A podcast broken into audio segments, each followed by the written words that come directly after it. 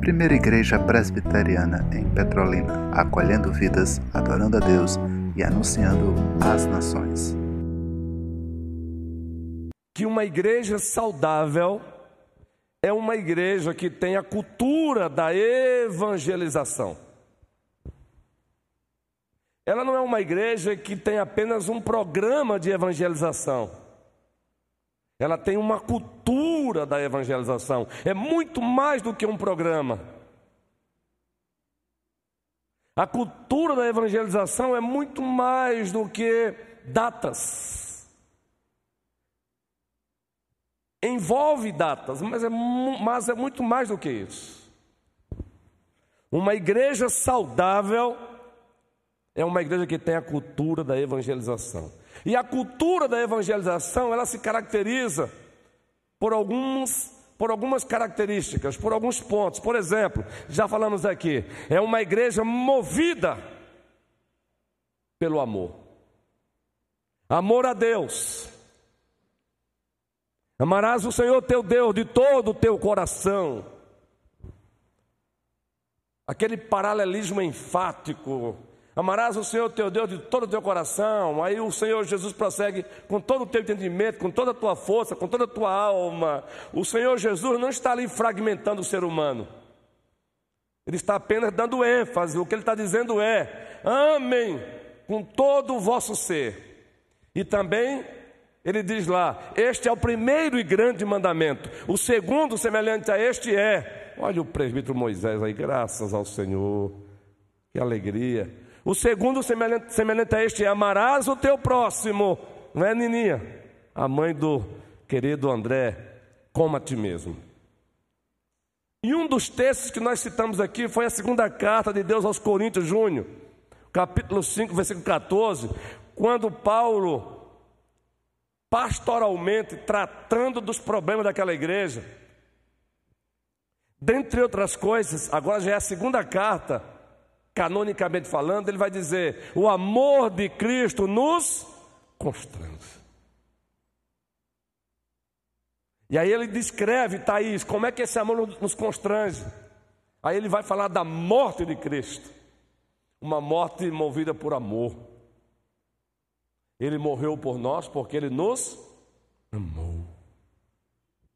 Uma igreja saudável é uma igreja, Juan, Flávia, que tem a cultura da evangelização. E a cultura da evangelização, Águida, ela tem essa característica: é uma igreja movida por amor. O amor é o motor que faz a igreja se mover. Ainda nesta manhã, na manhã deste dia, eu gosto muito, na medida, na medida em que eu estou dirigindo, ou quando eu estou em casa lendo um livro, eu gosto de fechar o livro e fazer uma reflexão. Eu estava falando para a minha própria alma. Lembra daquela prática do soliloquio? Falar com a sua própria alma. Eu estava falando com a minha própria alma, como pastor. Luiz Ronils, continue exercendo o ministério. Não para ser amado, mas porque você já é amado e amado por ninguém menos do que o Deus Todo-Poderoso. Gente, isso faz uma grande diferença, amado presbítero Humberto, porque eu não vou precisar é, é, do amor do outro para que eu continue exercendo o ministério. Se me amarem, amém. Se não me amarem, eu já sou amado. Agora aplique isso na tua vida. Eu já sou amado. Eu estou dando um exemplo de mim, queridos, mas é só para não ficar citando os outros movido por amor, porque o amor de Cristo nos constrange. Segundo, trabalhamos aqui que uma igreja que tem a cultura da evangelização, querido Igor, é uma igreja, preste bem atenção, que confia no verdadeiro evangelho. E o evangelho envolve a pessoa e a obra de Cristo Jesus as boas novas de salvação. Agora, as boas novas de salvação, elas só podem ser usufruídas como de fato elas são boas novas de salvação, se elas forem precedidas pelas más novas, digamos assim. Existem as más notícias, e uma delas é: todos pecaram e destituídos estão da glória de Deus. Um dos pais puritanos do passado fez a seguinte afirmação: só é possível perceber o quanto Cristo é, Cristo é doce. O quanto Cristo é doce, se você perceber o quanto o pecado é amargo. E é verdade. Sabe por que, que muitas vezes não valorizamos o Cristo crucificado? Não só pelo que ele é, é claro, mas pelo que ele fez. Porque muitas vezes nós somos reducionistas no conceito de pecado. Quando o pecado, o conceito de pecado para nós, ele se torna superficial, nós atenuamos o conceito de pecado, nós marginalizamos, consequentemente não enxergamos a tão grande salvação que o Senhor nos deu. Tão grande salvação, Flávio Gil. Então, uma igreja que tem a cultura da evangelização, ela confia no Evangelho porque ela é fruto do Evangelho. Queridos, nós existimos como fruto do Evangelho. O Evangelho gera a igreja, o Evangelho mantém a igreja e o Evangelho prepara a igreja para a glória. É Evangelho no início, é Evangelho no meio, é Evangelho no fim. Ou seja, pegando uma carona com Tim Kelly, um pastor presbiteriano, norte-americano, autor daquele livro Uma Igreja Centrada, e de tantos outros belíssimos livros, uma igreja que tem a cultura da evangelização, presbítera do Aldo, é uma igreja centrada no Evangelho. Ela se enxerga como fruto do Evangelho. Ela vivencia esse Evangelho. Ela propaga esse evangelho. E ela sabe que o seu futuro está garantido por causa desse evangelho. E evangelho é sinônimo de Jesus. O evangelho não é uma ideia, o evangelho é uma pessoa, e essa pessoa é Jesus Cristo. A ele a glória, a ele o louvor.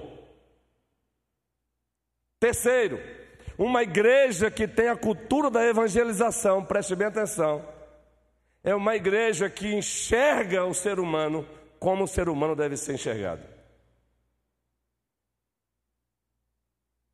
E aqui queremos pegar carona com uma fala de Paulo se referindo a Cristo, mas que você pode fazer uma aplicação estendida. Abra sua Bíblia aí, por favor. Na segunda carta aos Coríntios, no capítulo 5, versículo 16.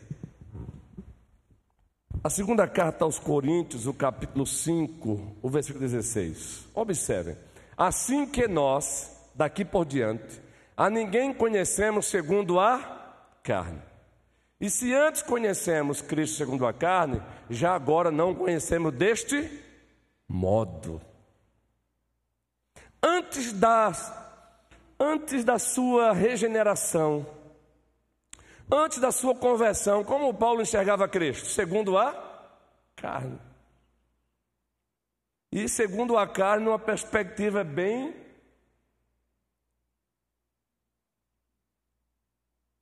conturbada. Porque Paulo não enxergava Cristo nem mesmo como um rabi, senão como um, um charlatão aí que apareceu. É o mesmo Paulo que diz. Mas com a regeneração, com a conversão, ele agora já não enxerga Cristo segundo a sua carne, mas ele enxerga Cristo segundo a obra do Espírito Santo. Ele passou a enxergar Cristo como, deve, como deve, ele deveria enxergar. É, é mais ou menos para você ilustrar como foi que Pedro respondeu a Cristo quando Cristo perguntou: O que diz os homens, seu filho do homem? Aí eles responderam: Olha, uns dizem que o Senhor é, outros dizem que o Senhor é e vós, quem dizeis que eu sou? Aí Pedro diz o quê? Tu és o Cristo, o Filho do Deus homem. Resposta de Cristo: Bem-aventurado és, irmão Bajonas, porque não foi a tua capacidade, não foi a tua intelectualidade, não foi a tua racionalidade, não foi o teu poder cognitivo que te fez fazer essa confissão, mas o quem, quem, quem? O meu Pai que está nos céus. Aí Paulo diz: Olha, eu passei um tempo enxergando o Cristo segundo a carne, mas agora não mais. Lembram de Paulo lá em Atos 9? O Paulo de Atos 9 é o Paulo que enxergava Cristo segundo a carne. Ele odiava Cristo, ele odiava o seguidor de Cristo, prova de que ele estava ali, indo para Damasco para aprender os cristãos. Ora, ele consentiu com a morte de um diácono pregador. Quem foi esse diácono pregador? Estevão. Ele consentiu com a morte. Ele estava ali, ó, vibrando, diz o narrador Lucas, no segundo livro de Lucas, que é o livro dos Atos dos Apóstolos. Ali por quê? Porque ele enxergava Cristo segundo a carne. Mas ainda bem que o mesmo Cristo, que era enxergado por Paulo segundo a carne, agora passa a ser enxergado não segundo a carne, mas segundo a obra da terceira pessoa da Santíssima Trindade. Saulo, Saulo, por que me persegue? Gente, você, você, você se comove quando lê um texto desse. Gente, é o próprio rei, é o Emanuel, agora ressuscitado, no estado de glorificação. Se apresenta a Paulo, vai ao encontro de Paulo. Eu tenho dito que ele primeiro vai de encontro, depois vai ao encontro. De encontro, ele abate a soberba de Paulo, ele confronta. Saulo, Saulo, por que me persegues? Quem és tu? Agora ele diz: Quem és tu, Senhor? Eu sou Jesus, a quem tu persegues. Aí agora o Senhor vai ao encontro dele.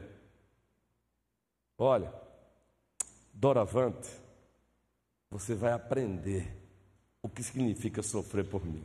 Eu estou resumindo, é claro, gente. É uma paráfrase com muito cuidado para não forçar o texto. Está lá no livro dos Atos dos Apóstolos, capítulo 9. É esse homem que diz: Eu enxergava Cristo segundo a carne, agora não mais. Agora aplique isso. Quando nós passamos a enxergar o ser humano segundo a carne, ah, querido. Quando nós ousamos, é uma aplicação estendida. Na hermenêutica nós chamamos de aplicação estendida. A partir de como Paulo enxergava Cristo segundo a carne, agora segundo o Espírito. Nós também enxergamos o outro muitas vezes segundo a carne. E quando nós passamos a fazer uma leitura do outro segundo a carne, misericórdia. As nossas leituras são miseráveis, desgraçadas. Então, uma igreja que tem a cultura da evangelização, ela olha para o outro como ela deve olhar para o outro, ela deve olhar para o outro com o olhar de Cristo. Com o olhar de Cristo.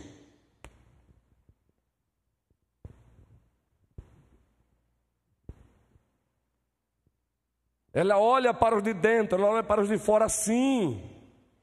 Queridos, tem uma série que vamos ministrar na EBD, eu não sei quando, se o dono da igreja permitir, que tem esse título aqui.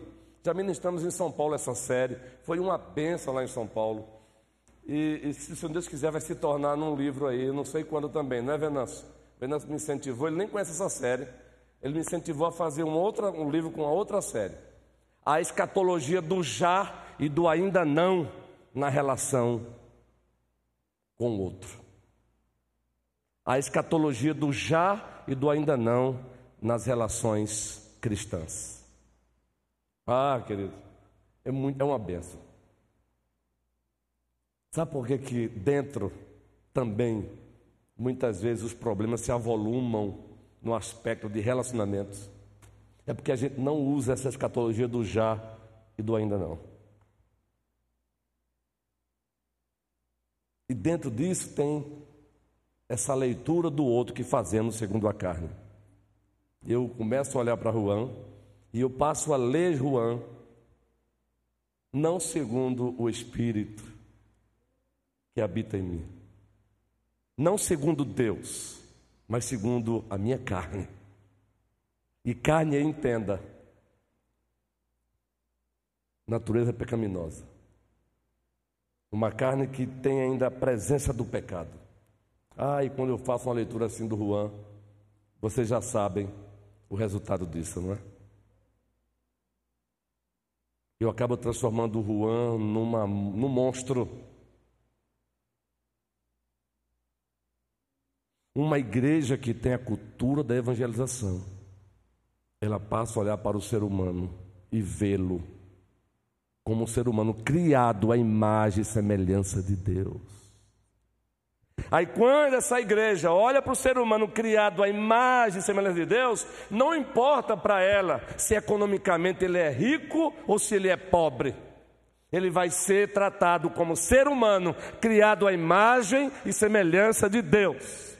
Entendem a diferença, queridos?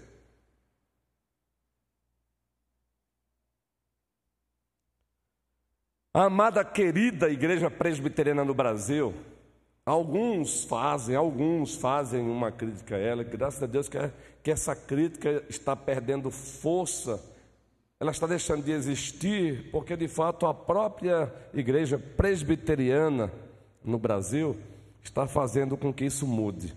Mas qual era a crítica? A igreja presbiteriana é a igreja dos ricos.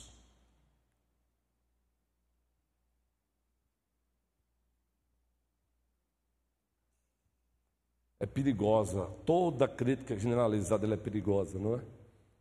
Mas, meus irmãos, precisamos tomar cuidado, porque em alguns aspectos, justamente por ela ser um, uma igreja que preza pela intelectualidade, isso aí é bênção. Justamente por ela prezar pela, pela intelectualidade, ela acaba sendo também uma igreja que aqueles que, têm, são convertidos, são intelectuais, acabam procurando ela. Ela precisa tomar cuidado para não ter os olhos apenas para os ricos.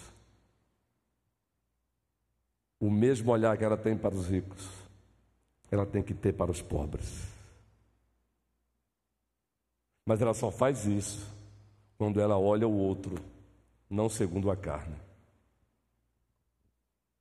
Quando ela passa a ler o outro segundo Deus. Aí ela vai evangelizar os ricos, porque os ricos também precisam ser evangelizados, ela também vai evangelizar os pobres. Eis aí a diferença do evangelho. Ele une no mesmo corpo ricos e pobres, letrados e iletrados. Deus seja louvado. É uma igreja onde a mesa do Senhor tomam assento pobres e ricos, Pobres e ricos comem do pão que representa o corpo de Cristo. Pobres e ricos bebem do mesmo cálice que representa o sangue de Cristo. Eis aí a diferença. E quando essa igreja passa a viver assim, ah, meus irmãos, onde ela está, a cidade é impactada. Porque o próprio dono dela, o próprio Deus Todo-Poderoso, se encarrega em fazê-la crescer, avançar. Porque a notícia corre, ela cai na graça, ela cai na graça, ela cai na graça. Quem a visita, para onde ela vai, ela cai na graça. Quem a visita também, ao estar aqui, também fica agraciado. Mas é preciso entender isso. Agora, eu preciso dar ênfase a isso. Tem que começar de dentro. Porque se dentro nós nos enxergamos não segundo a carne, mas segundo Deus, é benção. Aí lá fora vamos fazer a mesma coisa. Mas é preciso começar do lado de olhar para Thaís e fazer uma leitura de Thaís segundo Deus. Ah, que maravilha! Quando eu faço uma leitura de Tamires segundo Deus, até mesmo as falhas de Tamires não serão obstáculos para que eu me aproxime dela, pelo contrário, as falhas de Thaís serão desafios para mim, para que eu ajude a melhorá-la, para a glória de Deus. Olha a diferença, Carlos. As falhas de Samara não serão obstáculos para que dela me afaste, pelo contrário, serão desafios para que dela me aproxime, não para humilhá-la, mas para que eu ajude a melhorá-la. Isso, essa é a logística do corpo de Cristo, gracinha. Ah, meus irmãos, problemas na igreja já, nunca deixarão de existir. Mas nós diminuiríamos o volume se atentássemos mais para isso. Diminuiríamos mais o volume dos problemas. Gastaríamos menos energias com alguns tipos de problemas que são. Gente, eu vou aqui usar uma expressão que eu encontrei num livro hoje, eu vi num livro hoje bacana. Estou lendo um, um livro que é um livraço sobre igreja família. E a igreja de Deus é uma família. E lá o autor, que é um pastor, diz o seguinte: precisamos tomar cuidado para não transformar uma igreja, a igreja numa alimentadora de mamadeiras para adultos. Vou repetir: uma alimentadora de mamadeiras para adultos. O que significa isso, pastor? É quando a gente acaba alimentando uma infantilização espiritual na vida de gente que se converteu há 500 anos e não amadurece, não cresce, e as pessoas vivem precisando de mamadeira, e se você não colocar leite na mamadeira, ela, se esperneia. Isso é para criança, isso é para faixa etária espiritual, isso é para uma faixa etária espiritual de criança espiritual, mas não de adultos espiritualmente falando. Por isso que. Eita maravilha! Homem, esse homem é fenomenal. Por isso que existe feijão, farinha e bode. Agora você dá feijão, farinha e bode para uma criança? Não. Você espera ela crescer. Espiritualmente existe o leite para a criança, mas a Bíblia diz que a criança espiritual, ela deve um dia crescer. Existe a mamadeira, espiritualmente falando, mas para os novos convertidos, para os infantes na fé. Só que esses infantes na fé vão sair um dia dessa faixa etária. Eles precisam amadurecer. Mas tem cristãos, irmãos, que se tornam, passam a sofrer de infantilidade espiritual crônica. Não cresce, não amadurece. Eles precisam sempre de uma balinha, de um, de um mimo para continuar. Se você não der um mimo, não continua. O presbítero Alto levantou a mão. Pode falar, guerreiro. Um microfone é para esse guerreiro. Eita, me vou amarrar aqui o,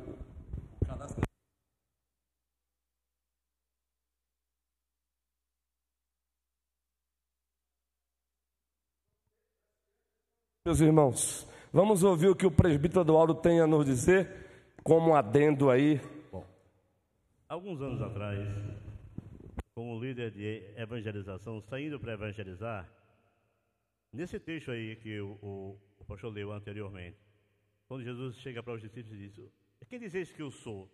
Ou que o quem é o filho do homem? Então, eu fiz uma pergunta a um senhor, e um cara bem, um cara culto, letrado. E eu disse para ele: Quem é Jesus para você? Para você ver que a resposta é segundo a carne, como é que é, tá certo? Então ele parou assim e disse: ah, É um, um grande filósofo. Ele disse: É um ser iluminado. E eu disse: Pronto, e o que mais?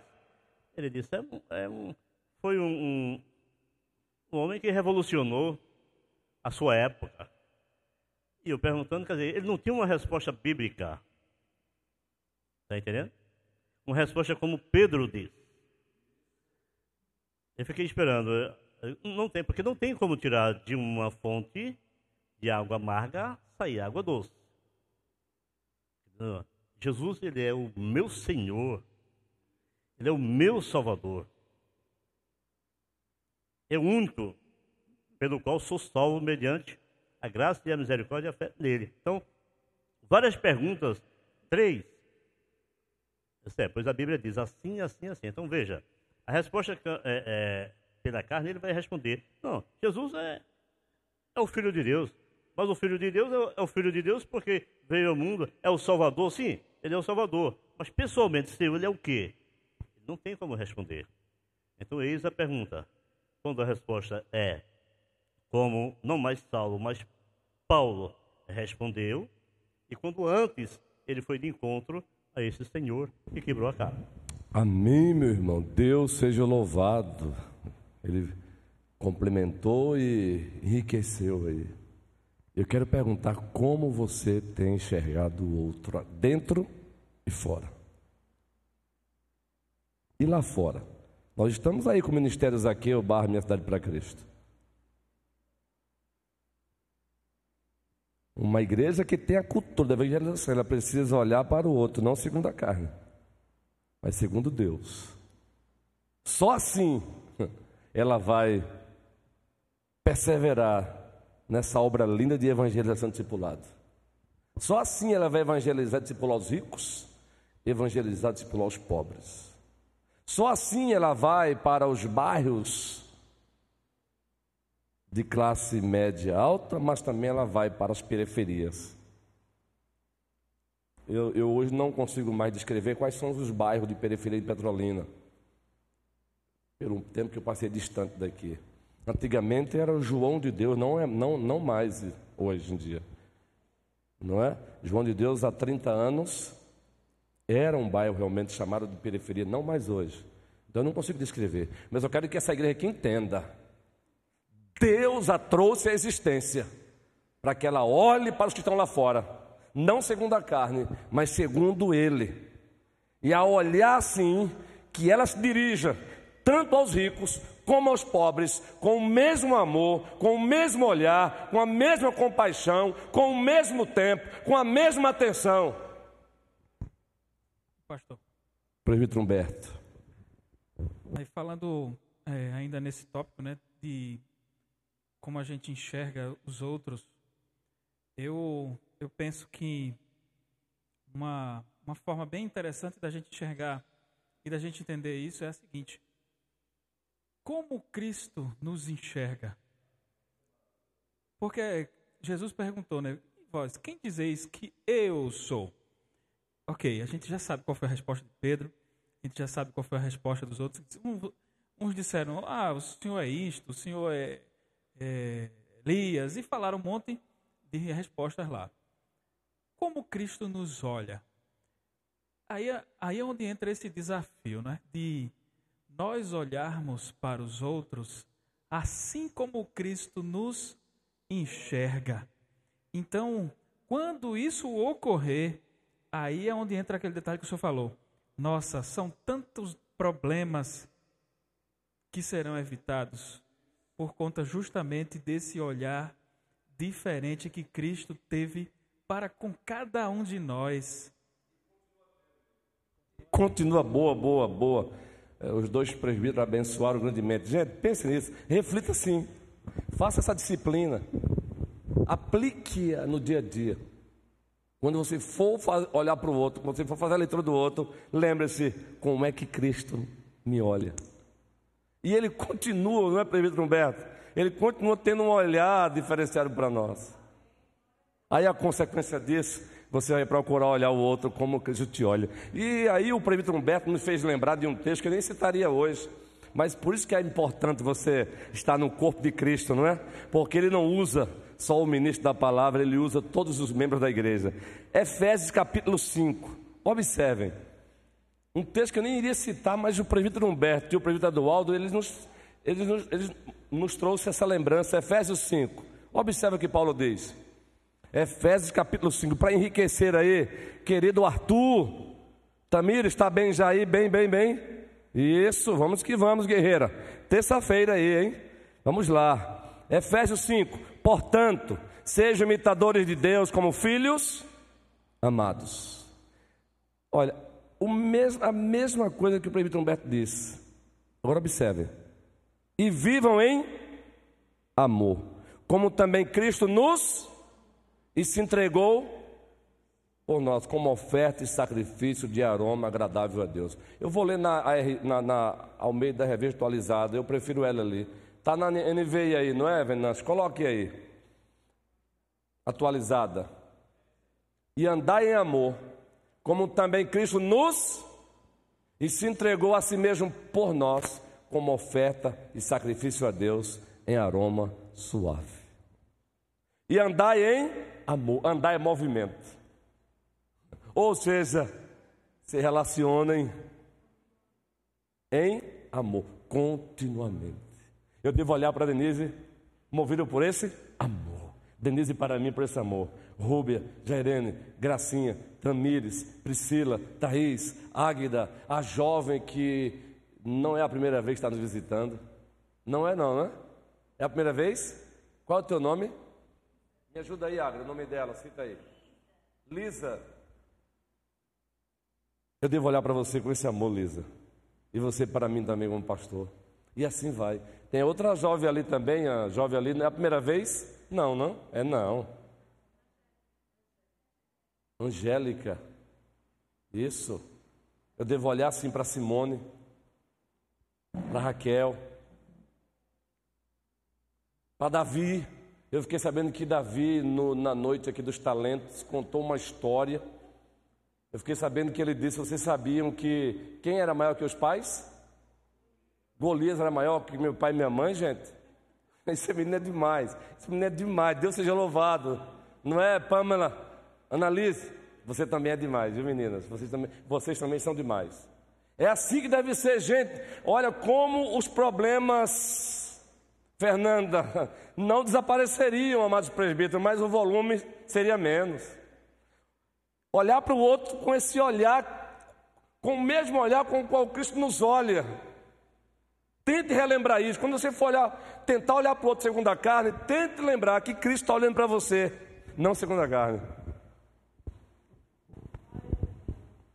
Essa é a igreja de uma uma igreja saudável, ela tem a cultura da evangelização, e a cultura da evangelização se caracteriza assim. Não olhamos uns para os outros segundo a carne, mas segundo Deus. Olhamos para os de fora não segundo a carne, mas segundo Deus. Aí, meus irmãos amados, podem acreditar. Eu tenho dito aqui, não é novidade para vocês, vocês já ouviram aqui de outros pastores, mas nós temos dado muitas ênfases. Quando esta amada igreja entender um pouco mais que ela deve viver assim, pode, pode olha, nos preparemos porque esta nave ficará pequenininha, e quem se encarrega disso é o próprio dono da igreja. Porque uma igreja assim, ela cai na graça, ela impacta. Essa é a missão centrípeta da igreja, ela atrai pela vida que vive. Ela atrai por viver o evangelho. Ela atrai por viver os resultados do Evangelho. Aí ela atrai, missão centrípeta, ela atrai. Ela atrai estando lá. Terça-feira, a primeira igreja presbiteriana de Petrolina vai estar na rua, onde fica a casa da irmã Graça. Qual é número ou é nome, Gracinha? Areia Branca. Rua Paraíba. Avenida Paraíba número 155, Areia Branca. A gente não vai chegar lá com cara de quem está com raiva do mundo na, no rosto, não. Chegar com alegria. Com alegria, dar boa noite para os moradores, expressar carinho, gentileza, orar por eles. Opa, tem algo diferente nesse povo. Tem algo diferente nesse povo. Aí depois do dia 12, um morador daquela rua, o próprio Espírito Santo provoca a circunstância. Aí no momento de tristeza, eu estou com vontade, eu estou precisando visitar uma igreja. Aí ela se lembra que no dia 12 de julho, a primeira igreja presbiteriana esteve lá e expressou uma alegria sem igual, sobrenatural. O que é que ela vai fazer, gente? Vai visitar. Ela vai entrar aqui. E ela vai encontrar aqui a mesma igreja que ela encontrou lá aqui, dizendo: Seja bem-vinda em nome de Jesus Cristo. Mas não é um seja bem-vinda apenas no discurso, não é um seja bem-vinda apenas após o culto, mas depois do culto, aqui neste espaço, no momento de integração, acolhimento e depois. Pastor. Essa é uma igreja que tem a cultura da evangelização, presbítero Humberto. Manda abraço, guerreiro. Só para concluir aquela, esse meu pensamento, um exemplo disso que está registrado também, um dos muitos, é, como Cristo olhou aquela, aquele cego que estava na beira do caminho, dizendo: Senhor, filho de Davi, tem misericórdia de mim. E os discípulos disseram o quê? Cala-te. Cala-te, faz silêncio. Você está perturbando aqui. Você está perturbando. Esse, esse é o olhar da carne, né? Esse é o olhar da Você está carne. perturbando. E o olhar da graça chegou para ele e disse: "Que Queres que eu te faça? Isso. É esse é o, é o desafio. Isso, guerreiro. Mais um exemplo fenomenal. O olhar da graça desentope os ouvidos para ouvir o outro. É isso. Mônica, quer te falar, Mônica? Isso, essa mulher conhece a escritura, viu? Vamos lá, Mônica, ela conhece, ela cita o texto, ela. Vamos lá, Mônica. Já falou? Fala aí, só para os irmãozinhos ouvirem. Sua Esse- citação. Em 2 Pedro, ele, o Senhor nos convida a ser coparticipantes da natureza divina, não é? E ser coparticipante é justamente olhar segundo o Espírito, não segundo a carne. Isso. É isso na prática. Isso através da graça e do conhecimento, né? Que há de crescer em nós, para a glória dele. Deus seja louvado, Mônica, é isso mesmo. Então, meus irmãos, minhas irmãs, que o Senhor nos ajude. Continuaremos na próxima quinta. E aí vamos encerrar essa parte. Uma igreja saudável tem uma cultura da evangelização. Pra aí, um, pra- e aí vamos seguir para um outro subtema. Dentro do tema, até que Cristo volte, evangelização e discipulado. Mas eu quero encerrar tentando relembrar um corinho